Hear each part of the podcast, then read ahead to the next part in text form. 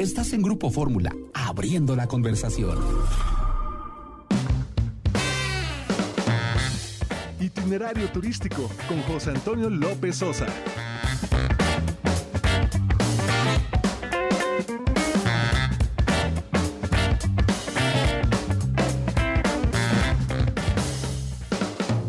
La tarde en punto tiempo del centro. Bienvenidos a Itinerario Turístico. Hoy es 21 de diciembre del año 2019, sábado 21 de diciembre. Les saluda José Antonio López Sosa con el gusto de todos los sábados y vamos a arrancar este programa como siempre con las notas turísticas de la semana en voz de Lorena Bracho.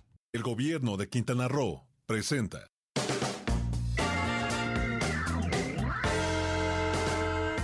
Las noticias de la semana en el mundo turístico. La Feria Lustopia en Monterrey, Nuevo León, ha tenido una aceptación que supera los números de la edición anterior. Personas de todas las regiones del país y del sur de los Estados Unidos han llegado para disfrutar de esta vuelta al mundo a través de una feria invernal. Tal como lo adelantó Miguel Cantú, subsecretario de Turismo de la entidad, el nuevo modelo de organización, así como la promoción focalizada, ha dado resultados muy positivos. Cabe destacar que aún falta la temporada con más visitantes, en la recta final del 2019.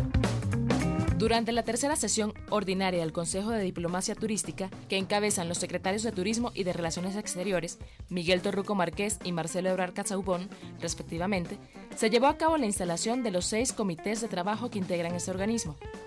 Estos comités tienen por objetivo analizar y proponer soluciones sobre los asuntos específicos de cada uno de ellos, alineados con los objetivos del propio Consejo.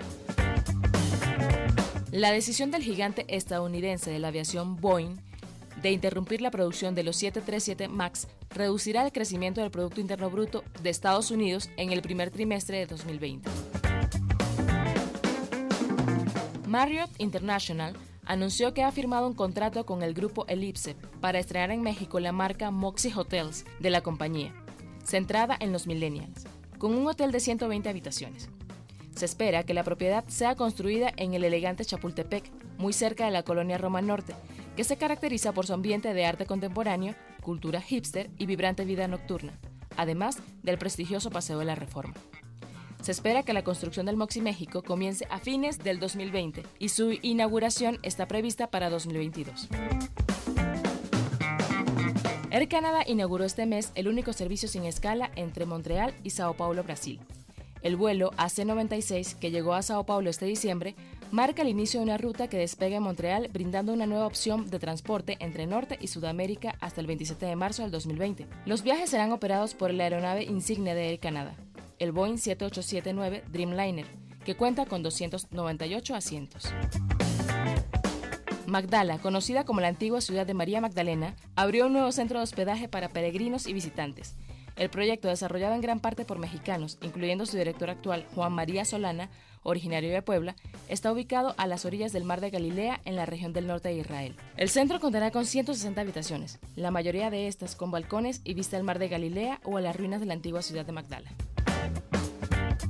Airbnb presentó un programa para fomentar la seguridad en los hogares mexicanos con el fin de contribuir a la prevención de accidentes y estar preparados en caso de que esto suceda a través de la distribución de contenido y de detectores de monóxido de carbono. A través del sitio www.casasegurabyairbnb.com, la plataforma compartirá información sobre la seguridad y prevención basada y validada por el Centro Nacional para la Prevención de Desastres. Además, ofrecerá a los anfitriones mexicanos que hoy comparten sus espacios en la plataforma cerca de 2.000 detectores de monóxido de carbono sin costo alguno y ofrecerá un 10% para todos aquellos que quieran obtener otro a través de la empresa mexicana Extinct Flam. El grupo Air France KLM ha confirmado su pedido de 60 aviones Airbus A220-300 para modernizar su flota de pasillo único. Estos aviones operarán con Air France. Nos alegra ver el apoyo de Air France al A220 como un gran paso hacia la optimización de las flotas de las aerolíneas tradicionales. El mayor pedido hasta la fecha del Airbus A220 por parte de un operador europeo dice mucho de los ambiciosos objetivos de sostenibilidad que se ha marcado Air France, ha dicho Christian Scherer, jefe comercial de Airbus. Para itinerario turístico, Lorena Bracho.